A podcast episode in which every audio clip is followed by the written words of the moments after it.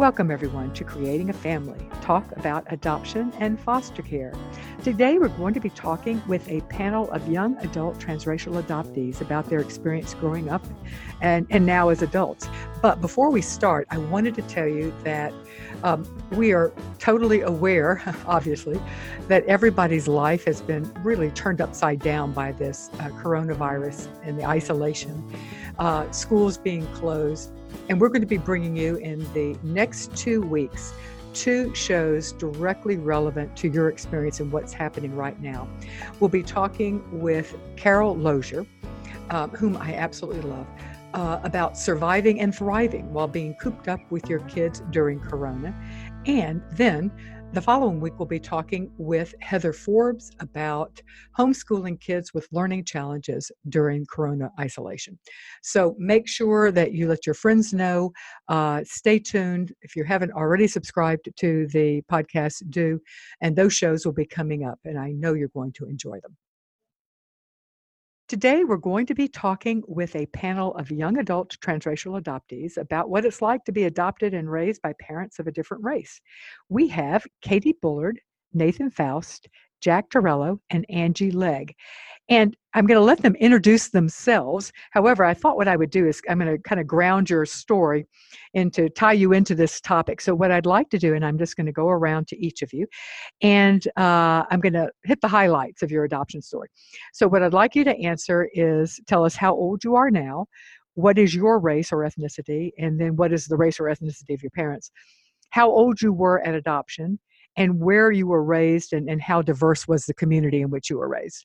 So, and if you get lost and, and forget some of those, I'll, I'll remind you. I know that's a lot to, to have to remember uh, at the beginning. So, Katie, let's begin. Katie Bullard, let's begin with you. Uh, tell us your uh, how old are you now, and what is your race and what's your parents' race?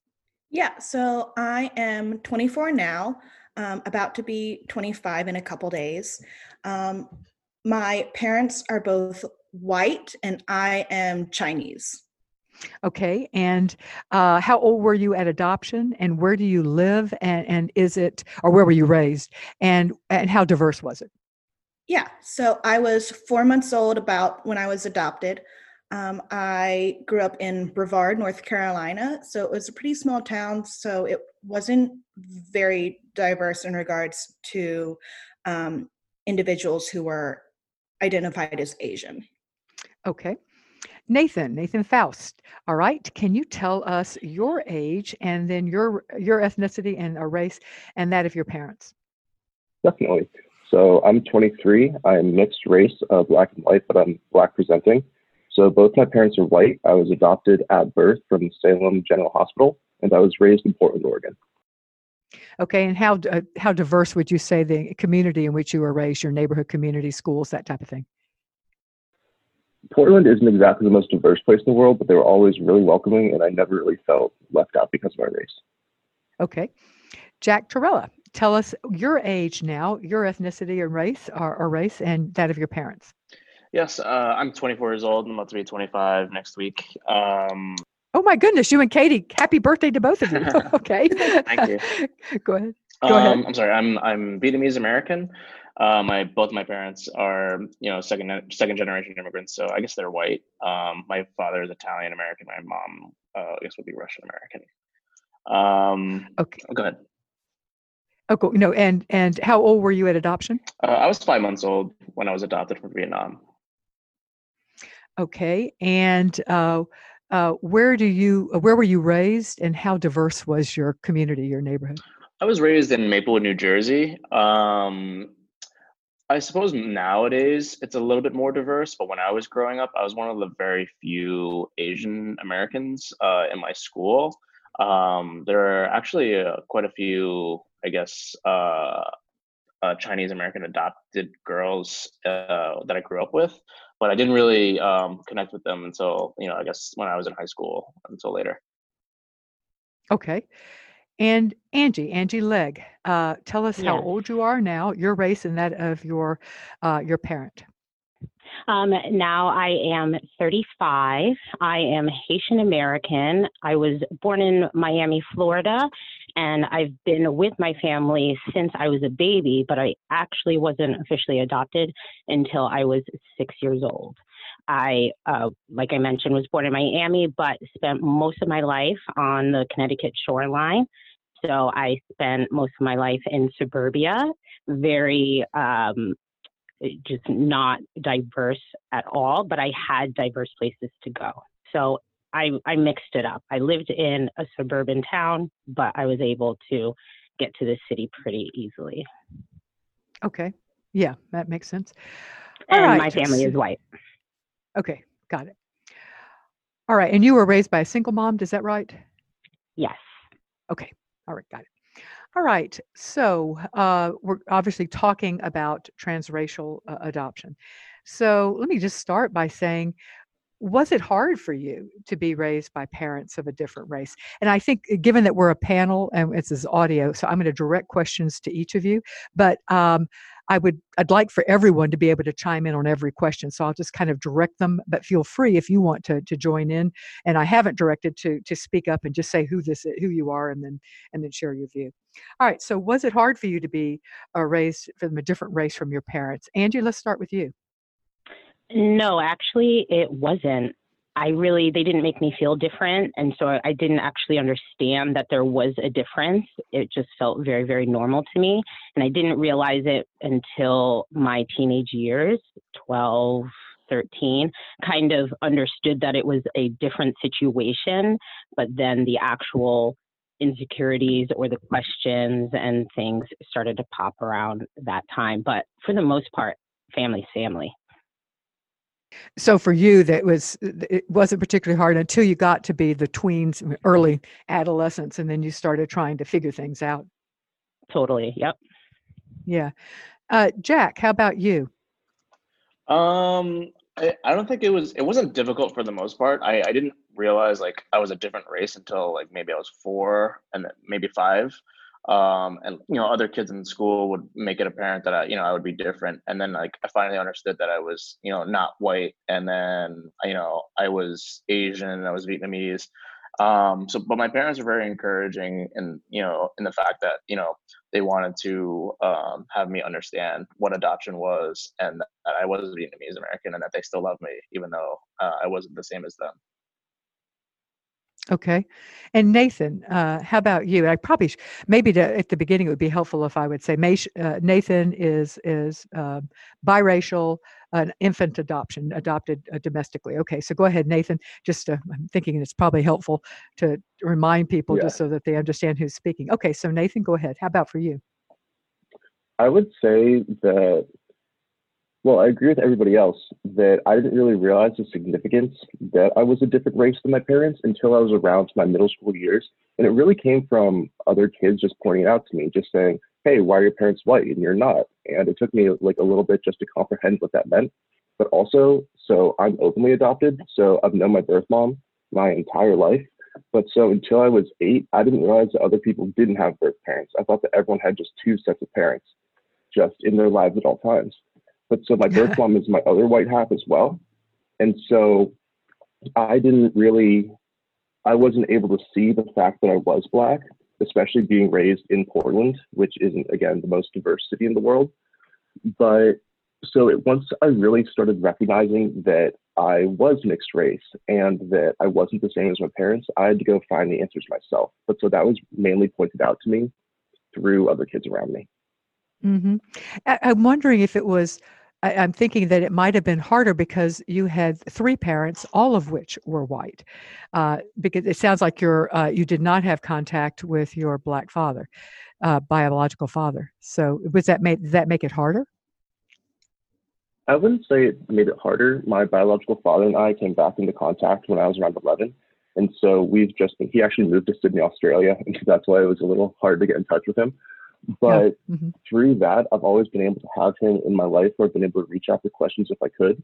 But so, mm-hmm. just on the day to day basis, it was being raised in a predominantly white environment by predominantly white parents and not mm-hmm. recognizing the significance of being Black in that environment and what that meant and why it wouldn't be the same as everyone else. Okay. And Katie, what about you? And Katie was adopted as a four month old from China. Yeah, so similar to uh, other folks, I didn't realize I was adopted until um, about middle school. I knew that I looked different from my parents, but that was really all it was. Um, they always made me feel loved and accepted no matter what, and especially when. So I come from a multiracial family as well. So my younger brother was adopted from Vietnam, and so it was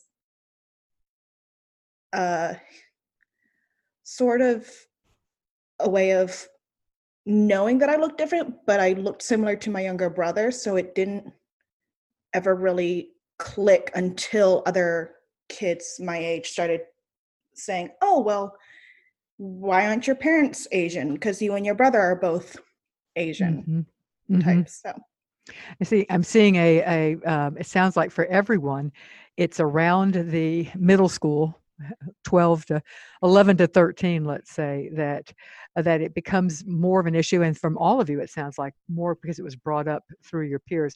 And Katie, let me just confirm. You said you didn't really realize you were adopted. Do you mean you didn't realize that you were adopted, actually adopted, or you didn't realize that you were trans? You didn't. The importance of transracial adoption wasn't something you realized. yeah, so the importance of it was something that just never came to mind. Yeah. Okay.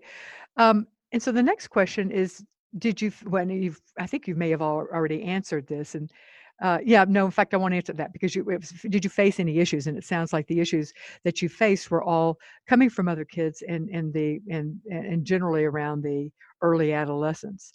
Uh, Katie had a brother that was also a transracial adoptee. Uh, Nathan, do you have any siblings that are also transracial adoptees? I do not. I was raised as an only child, but I do have three half siblings through my dad. Okay. And Jack, uh, do you have any uh, siblings that are uh, transracially adopted? I do not. Uh, I have uh, my three. I have three siblings who are older than I am, who are the biological children of my parents.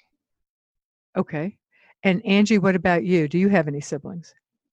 Um, it's a little bit more complicated, but my mother, who actually ended up adopting me, didn't have any children. So I'm her only child.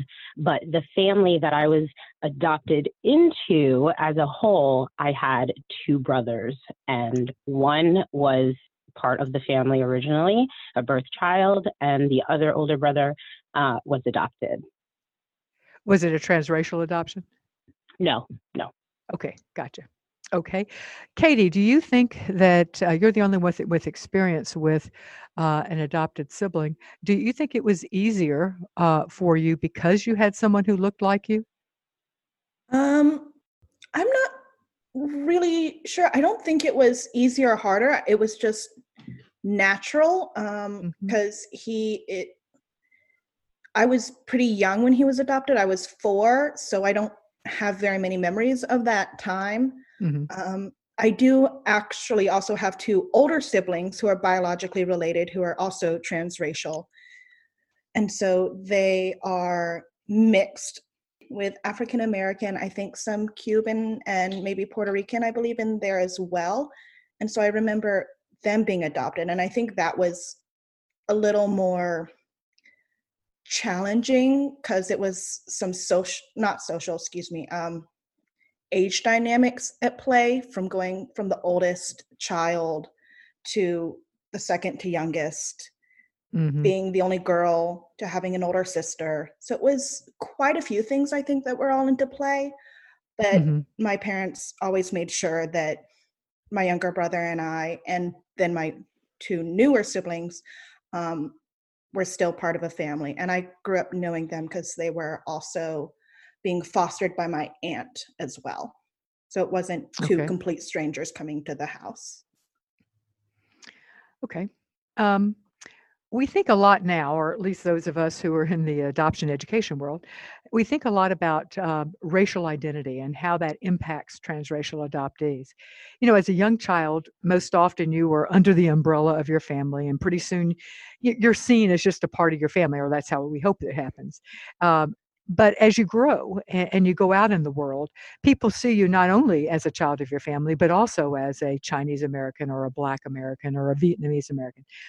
And so I'm, I'm hoping this is not too personal of a question, but I, I'm wondering that as a young adult now, how you would describe your comfort level with your racial identity. Uh, let me start with you, Jack. And Jack, just to remind everybody, was adopted as a, a, a, a under six month old from Vietnam.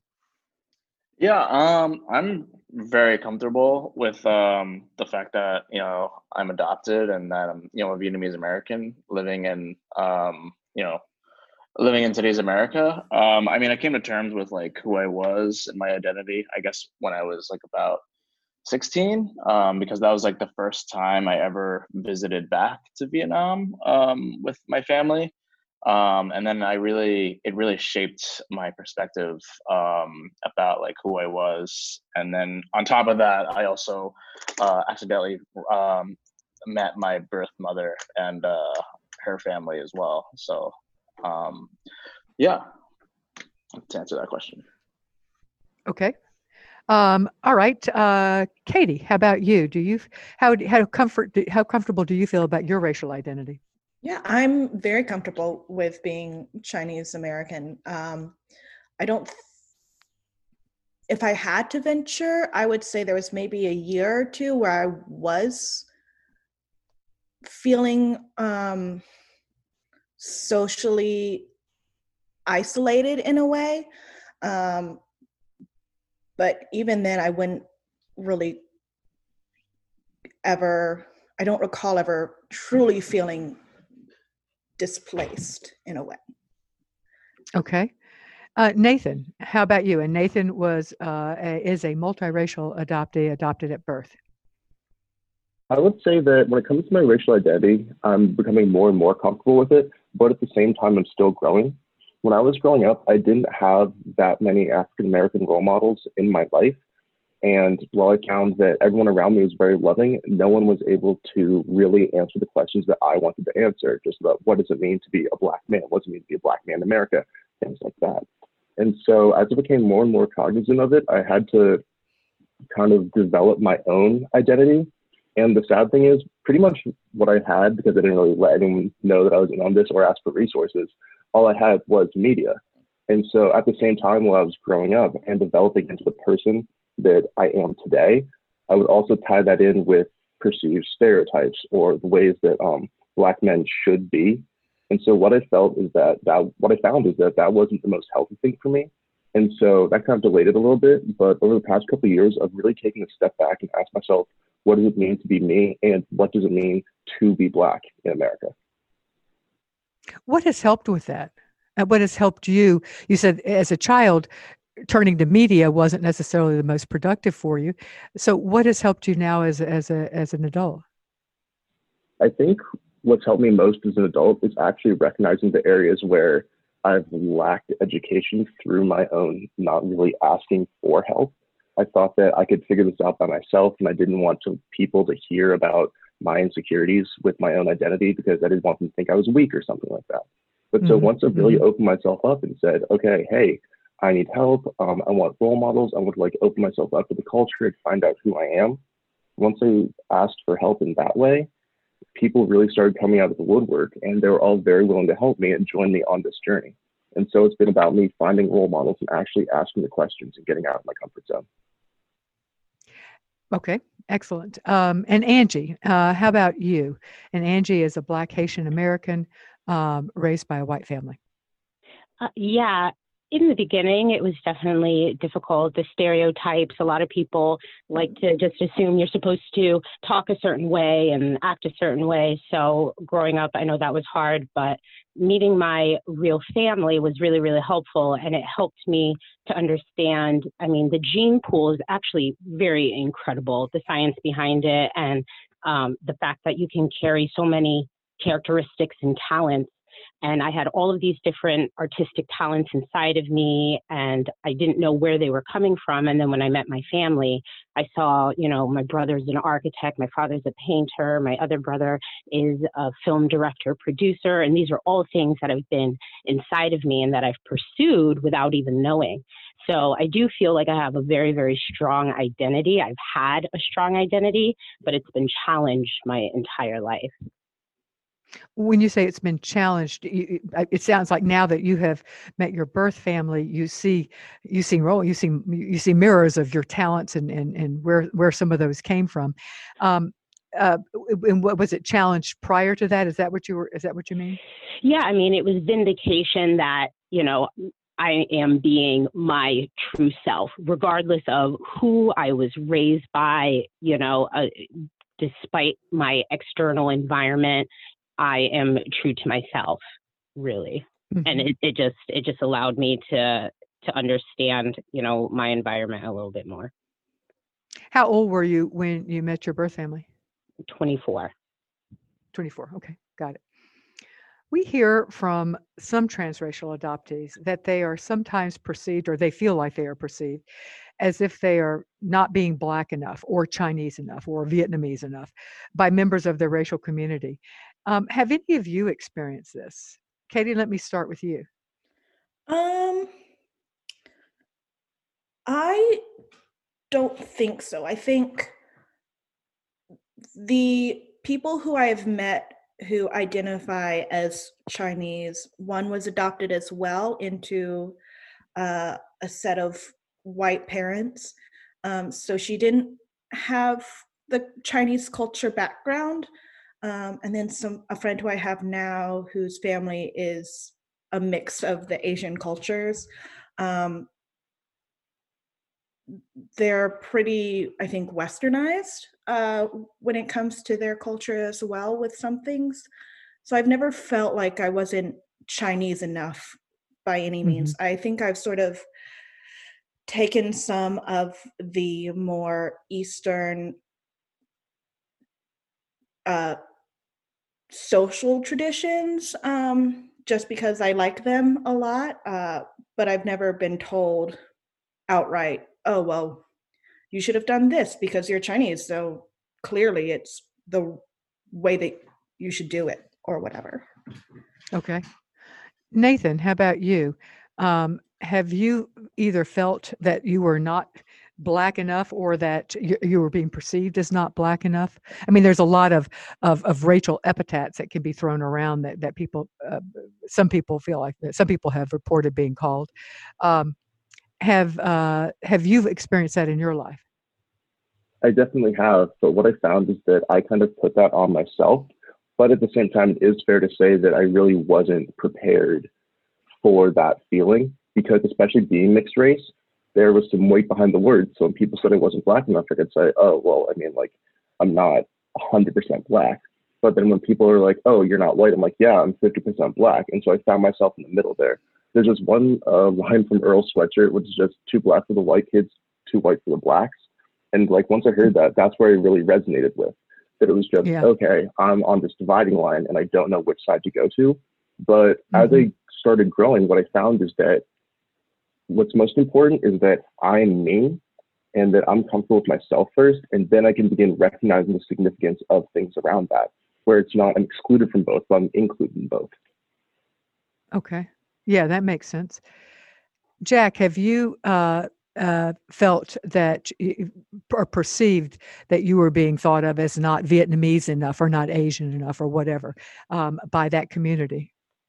Um, I've only ever felt that to like very, very small degrees. Um, you know, just like, you know, very insignificant comments from like people within the Vietnamese community, you know, down here in Philadelphia or in Vietnam itself. Um, but they also understand that like um, you know, once they get to know me better that like I was raised, you know, I was adopted. I was raised in a in in, in a white family, and that. Um, but you know, I'm also open to learning more about who they are, so I you know I can be more like them. Okay. Yeah. Okay. Yeah. You described that uh, that you're actively seeking um, role models in that uh, in that community. Mm-hmm. Angie, how about you? Yeah, absolutely. I've definitely experienced that where people you know, like I mentioned a little while ago, they say I talk too white or whatever the scenario is. But Oreo is a terminology that you get, you know, black mm-hmm. on the mm-hmm. outside, white on the inside. So Mhm. I absolutely dealt with that growing up from both from all sides, every nationality. And I'm a dark Haitian, so I don't get mixed up, you know, like uh, sometimes with, you know, like some of the other guests, they're lighter skinned. It can almost, some people, the, the white community, I guess we can say that most of us grew up in, can almost give like a leeway. But when you're like really, really dark, what I've found, just me personally, is that you know there's a very very specific way that i should be acting talking and and it should be what they see on the tv and it's not. And it throws a lot of people off And and and it so you definitely felt it from the white community. How about from the I don't know if you had much of a Haitian community, but you, but or a, the how about a mm-hmm. black community, whether or not it was Haitian or not. yeah absolutely. I mean connecticut ha- is a very diverse state. A lot of our cities are very very diverse and i went to a very diverse college and i would get that all the time. Absolutely mm-hmm. And How did that How did that impact you of not knowing? Uh, Nathan described feeling like he was in be- walking the line in between the two. Uh, how did that? Did Did you feel like you were walking the line between the white and the black community, or not fitting into either one, or did you feel like you fit into both? I still walk the line and I still, you know, I can fit into both. I can fit into both better now because I have so much more self awareness and I'm an adult. And, you know, I don't let the emotions take over me. But it, there is, it, it's, it can be really, really difficult. It is a fine line. But I can typically, you know, go go bounce back and forth i can eh, without having to actually change my personality i know a lot of people who have to change their personality in order to fit into a certain group and i used to do that because i was completely unsure of who i was once people started pointing out the fact that i was different or that my situation was different and i'm like oh yeah it is Mhm. different and then you know that's where it messes you all up So you would used to do, I, I think, what we'd call that code switching, where you would you would change who you were to fit the uh, to fit the, the the group you were with. And while that's not exclusive to uh, adoption at all, um, it certainly is, is a part of it. So, uh, do you still feel like you do that, or have you have you felt, um, or do you do it less now that you are in your mid thirties? Uh, I feel like so I'm in sales as well. So I feel like there is a time and a place now for everything. I can present myself in an authentic way to everyone, but I still think there's a little bit of weaving between you know groups and nationalities and uh, even age groups. I mean, you don't talk to children the way that you talk to adults. You know what I mean? So I, I think there's still that play, and it taught me how to do that successfully, but still stay true to myself, which I feel very, very confident in myself at this time in my life. Which is, of course, what we all hope at some point in our lives that we reach. So, Amen. amen. Amen. All right. So you guys have all alluded to some of these, but okay, I want to hear about what you think. Maybe I was going to say what you think your parents did right that helped you. So let's let's. Uh, can you give some tips uh, from your own life, either from what your parents did well or didn't do well, uh, for other parents who are considering or are just starting out in transracial adoption? What would be some tips that that you would suggest for them to consider and and do uh, to make it easier for their children. So, uh, Angie, you were just the one who was speaking, so let me go ahead and start with you.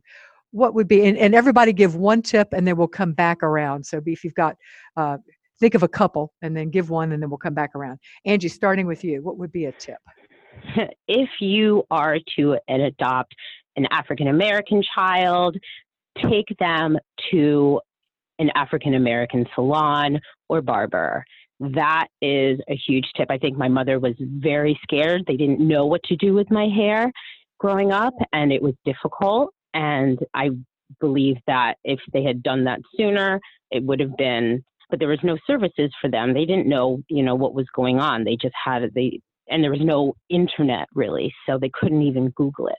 But don't be afraid, you know, to reach out to the the community of your child and ask for help. Okay, uh, and specifically, uh, well, that's two tips really, because that's oh, in general. No, no, it's okay. In general, ask for help, uh, but in specific, uh, ask for help uh, with hair care. All right. Katie, what would you be a what would be a tip that you would uh, want parents to to are thinking about or in the beginning stages of transracial adoption to know? Yeah, so I would say probably when your child is growing up, tell them stories of the adoption process um, and then adopting the child and sort of that early childhood formation, like mental settlement stage. Um, so you make it a normal part of life. So they know that they're adopted, but they never feel like they were unloved in a way. So uh, let me see if am I summarizing you correctly to say that make sure that the discussion of being adopted is something that happens early, frequent, and is a natural part of growing up. Is that what you're saying? Yes. Okay, perfect. Um, Jack, how about you? What would be your tip for uh, uh, parents at the beginning of this process? Uh, at the beginning of the adoption process, if they were going to adopt, I'd say um, well, transracial, in specific, transracial. Transracial. Um, I'd say give the child access to um, to outlets of of where they came from, whether it be you know films music cuisine um, getting in touch with the community getting in touch with other uh, communities uh, of transracial uh, adopt you know families that have adopted from the same uh, country you know i think giving them access and the option to do that uh, while you know growing into um, themselves as uh, an american i think is would be really helpful um, for them Okay, and I'm really glad you talked about books and film and things like that because that's infinitely doable. All right, Nathan, your tip. What I would say is that my parents, much like Jack said, my parents gave me every opportunity to be able to experience my culture whenever I could, such as if there's an exhibit coming to town or that the books in my shelves were books about Black kids but it was never something that was forced on me like you have to be black you have to recognize this. It was okay when you start recognizing these things we're going to be there by your side and you're going to have all the resources available and it's always going to be your choice about how fast and how hard you want to lean into your racial identity. And, and i know you you've described that you are actively in that stage of of learning and becoming and understanding what it means to be a black man in America. Have your parents been an ally in this process for you? They definitely have. Um, I would say they were allies in the sense of that they could always recommend books that they were reading themselves. They would often read books first before I did, just to understand the frame of mind, or at least try to understand the frame of mind that I would be coming from. They taught me the significance of certain words. They taught me about certain actions, especially at a young age, where if such as if there was a large scale event that was going on that pertained to my race, they would always like invite or encourage me to go. Um, where I had the opportunity to go to Mississippi to learn about the civil rights movement, and they really pushed me and supported me the entire time.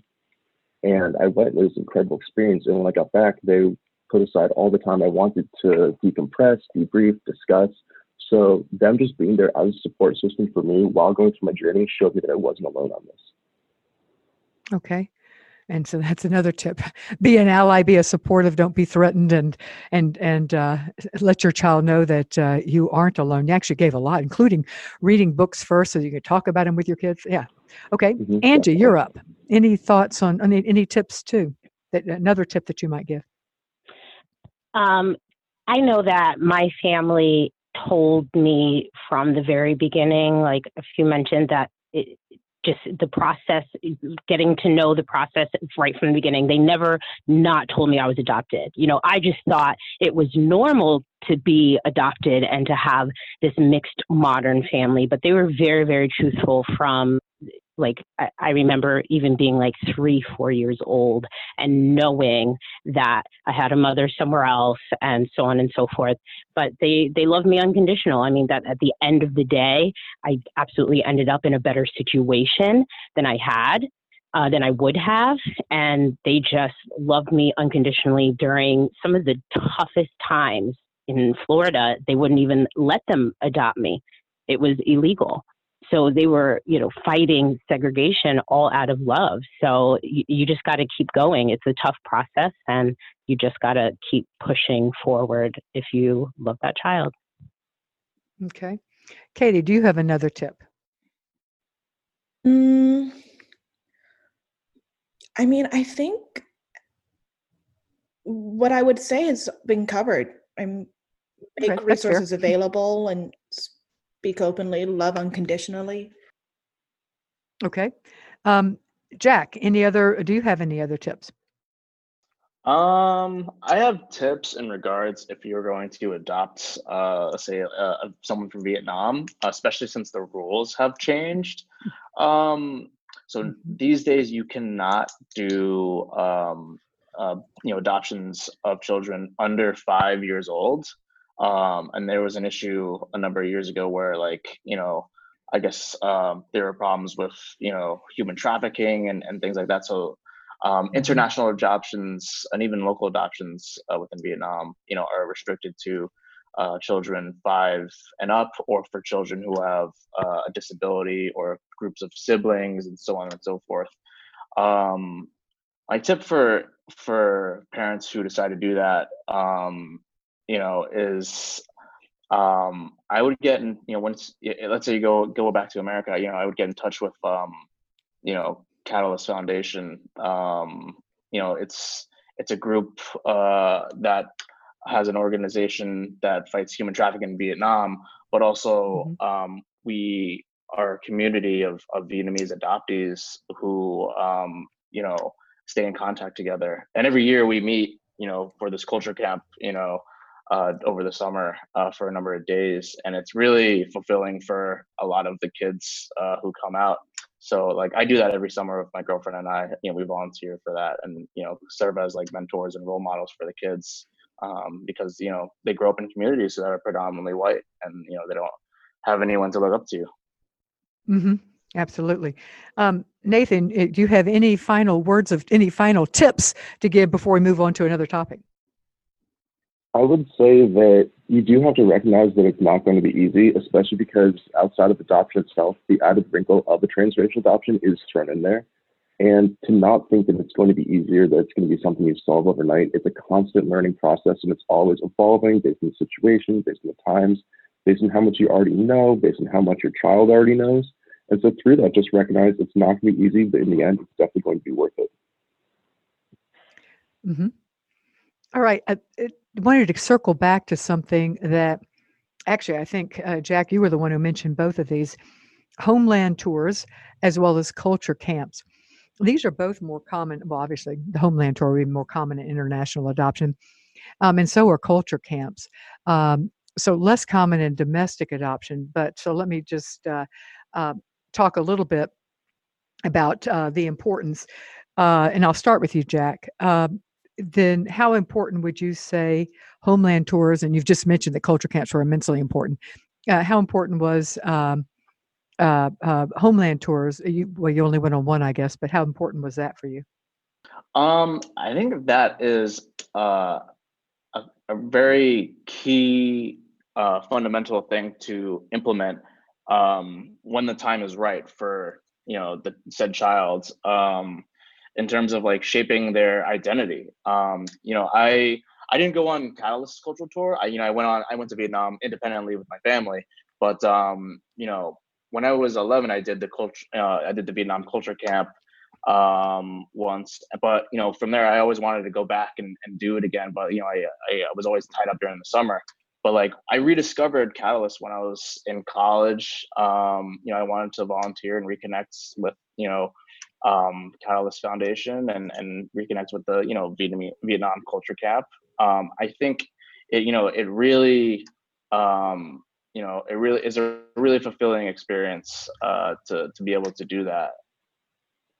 hmm Okay, so that's another, uh, I suppose, tip would be to, if if at all possible, to well connect your child to their culture every way you can, and if that uh, obviously is is involving an international adoption, to either take your child back to their country of birth or uh, to find a culture camp, uh, and and for uh, children being adopted transracially here within the United States there are other opportunities to expose your kids less so camps but but certainly other opportunities to expose your child to the culture from which they were from which they were born uh, let me pause for a moment and remind everyone that this show is underwritten by the Jockey Being Family Foundation. Their mission is to support families after adoption so that they they thrive throughout the, the lifetime of adoption. They are committed to providing support to families nationwide and to help these forever homes become lasting places of love. Your support is vital to their success. And please visit their website, jockeybeingfamily.com, to see how your support can impact families nationwide. All right. I wanted to talk a little bit of the two guys here because I think that, uh, and I might be wrong on this. In fact, uh, Katie and Angie might disagree, but I've often wondered in some ways, and I've, I've talked to other uh, transracial adoptees who have said they feel like it's harder in some ways being a guy and being transracially adopted. And some of the things they have said is that um, uh, the perception for black men in the U.S. is hard, and then for Asian men, our our standards of of of, of attractiveness and our standards of well, beauty, I guess, is yeah, our uh, masculinity and stuff don't always lend themselves to to uh, to expand to Asians, and so uh, Asian guys uh, feel like they're often left out. Um, so let me talk we'll speak with both of you guys. Jack let me start with you. Um, do you think any of that rings true? Of course you don't know what the female experience is like but the uh, from a from a asian guy or from a vietnamese guy standpoint um, were there things that were specific to your gender that you think that and race that made it more difficult? Um I felt, yeah, I felt it was slightly difficult, and I don't know, you know, I always ask myself, like, if it was me or if, you know, something that I did, or um, it, it was just the fact that you know I'm just you know an Asian. You know, it, it's just it's always been a question that's been on on my mind. But I mean, you know, it, it's um honestly I I think yeah it was it was kind of was tough I suppose growing up. But um I mean I kind of you know we come back again like you know i'm comfortable with myself and I accept myself for who i am and you know i have a support system you know in place. So i think that's like you know the the most important part. Okay.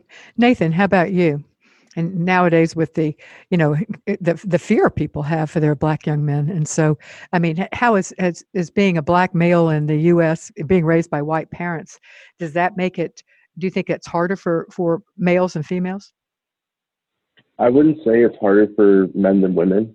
I would definitely say that um, all genders have their own issues to go through, and that mine specifically, uh, mine specifically weren't exactly the easiest for me. Like again, trying to come to my daddy and then recognize the weight and significance of being a black man in America. So there were some mm-hmm. points where, let's say, if I heard the N word, how am I supposed to react?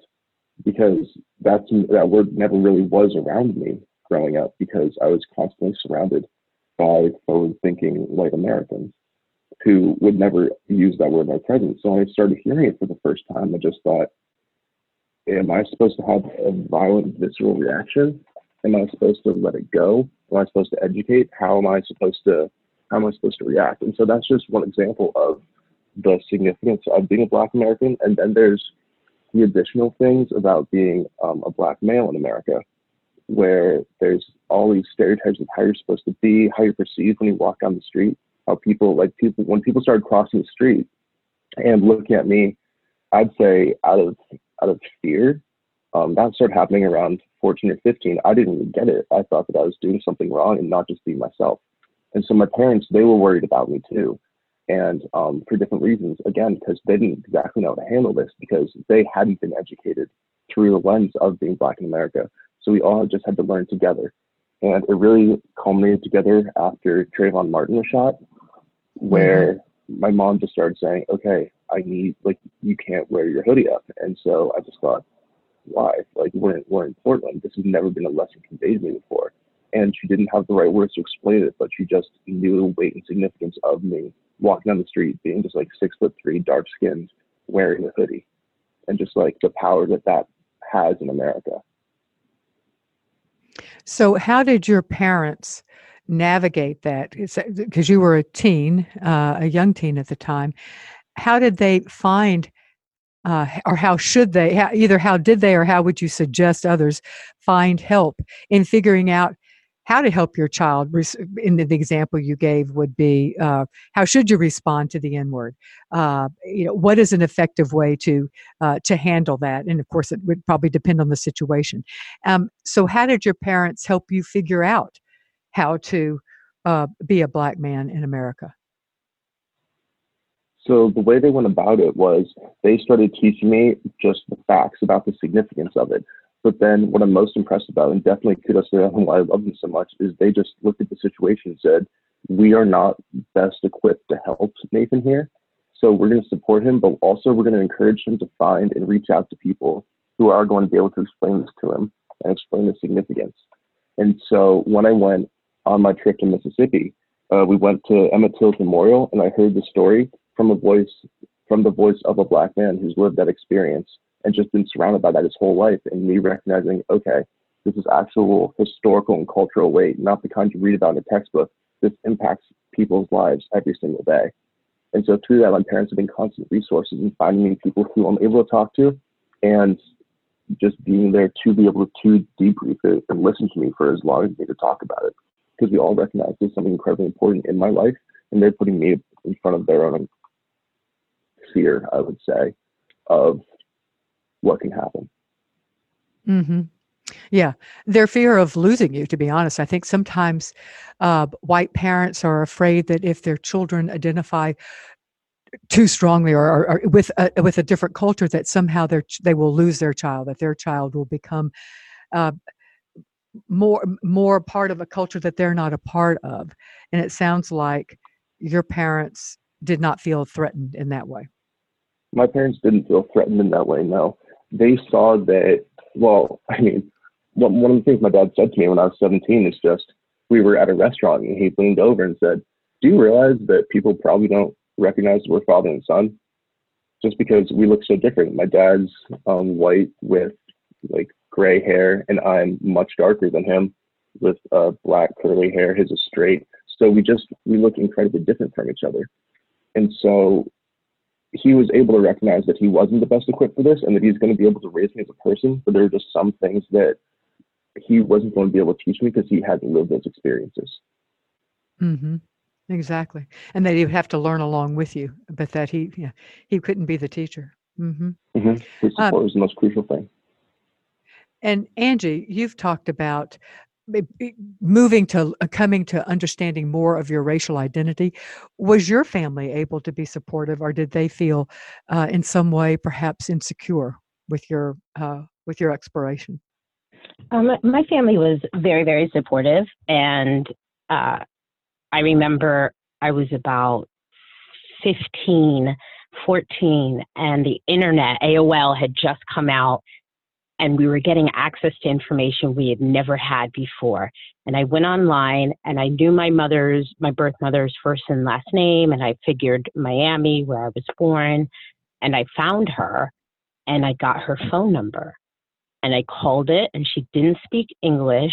And so that was kind of it. It was like this like quick end. And I told my mom about it and she did get very upset.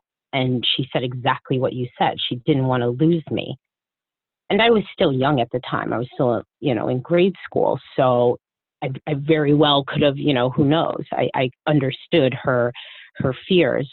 But then at 24 years old, where I, when I actually did meet my family, and I was traveling the world to to meet them and visit them and have these experiences, she was so happy for me, and she knew, you know, I was an adult, and we were. She knew that I wasn't going to. I was an adult, There, you know, I wasn't going to go live with somebody else. I already moved out of the house and everything. So she was just happy that I had this experience. But she did go through a point where she was very insecure about, you know, what might happen if I found my family. Mm-hmm. Mm-hmm. And, and Jack, you've talked about having um, some uh, uh, cultural experiences in the with the Vietnamese culture. Were your parents supportive? Of your exp- of your exploration? Uh, my parents, yeah, of course, they are always supportive. Um, you know, I mean, uh, to which, I guess, which specific event are you referring to? Uh, but just in general, you you know, as you Oh, as you became learning more about your culture and and more interested in in how you identify as a Vietnamese American. Oh yeah, yeah. My parents were always very supportive. Um, you know, like I said, you know, they never try to push. Um, you know, me trying to learn about more uh, and embrace you know embrace Vietnamese culture and heritage. Um, but um, you know, it, it was never always that was never always the fact with me though. Um, you know, I I was always very resistant to um, learning about Vietnamese culture and heritage and, and anything even remotely Asian. You know, when I was younger, you know, I always thought that was you know that was something that would get me in trouble. You know, just with like um, other people because I wanted to fit in. I wanted to be white. I wanted to be like my siblings and my parents. Um, but like, you know, like I said, you know, when I was 16, you know, it wasn't until I came more, you know, to terms about, you know, that, that, you know, that's when that happened. But my parents were always there for me. So as a younger child, until really up until mid adolescence, you didn't want to learn about your birth culture because you felt that it would make you stand out as different and highlight the fact that you were different. Uh, yes, that's correct. All right. Let me pause now to thank two of our partners. Uh, as a nonprofit, creating a family uh, partners with agencies that believe in our mission of providing uh, unbiased uh, support both pre adoption as well as post adoption. And these are agencies who are willing to support us because they believe in our mission. One such agency is Children's Connection. They are an adoption agency providing services for domestic infant adoption and embryo donation and adoption throughout the U.S., as well as home studies and post adoption support to families in Texas. And we have Vista Del Mar. They are a licensed nonprofit adoption agency with over 65 years of experience helping to create families. They offer home study only services as well as full service infant adoption, international adoption, and post adoption. And they also have a foster to adopt program. You can get more information about them online at vistadelmar.org. We received, in, in, anticipation for this show, a comment from another transracial adoptee who is African American, raised by white parents.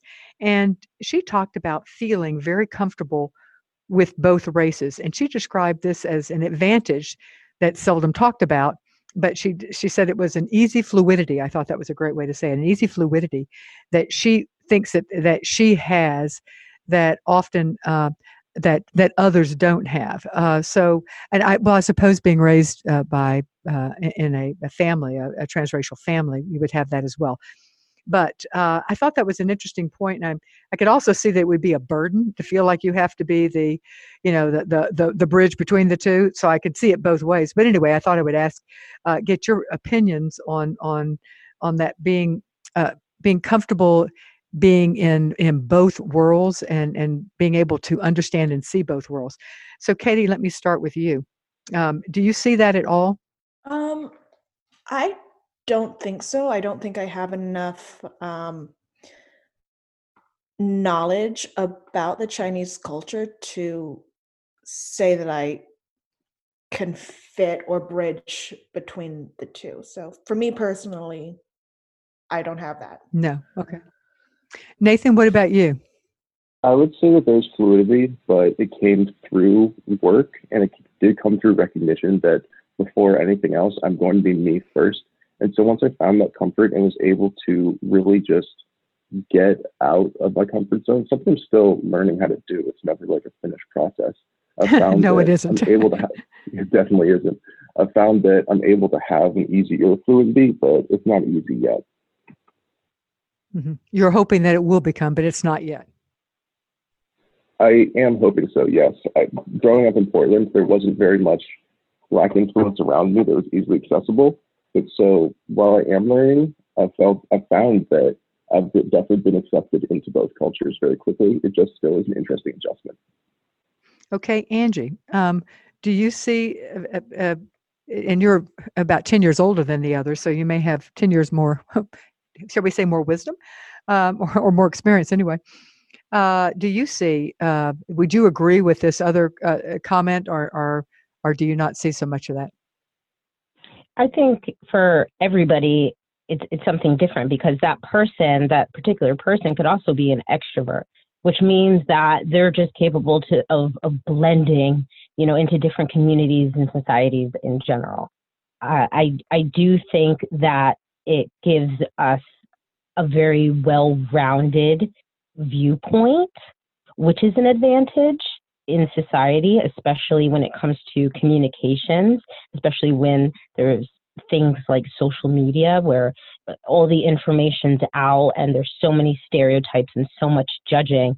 You know, we have this superpower mm-hmm. to kind of be able to see both sides. And like I mentioned before, I do tend to be able to weave through different communities and cultures and being in this mixed family has definitely helped me you know uh, establish that characteristic so much better. But it, it depends on who the person is. An introvert is not going to work the same. That is such a good point and i'm glad you raised it.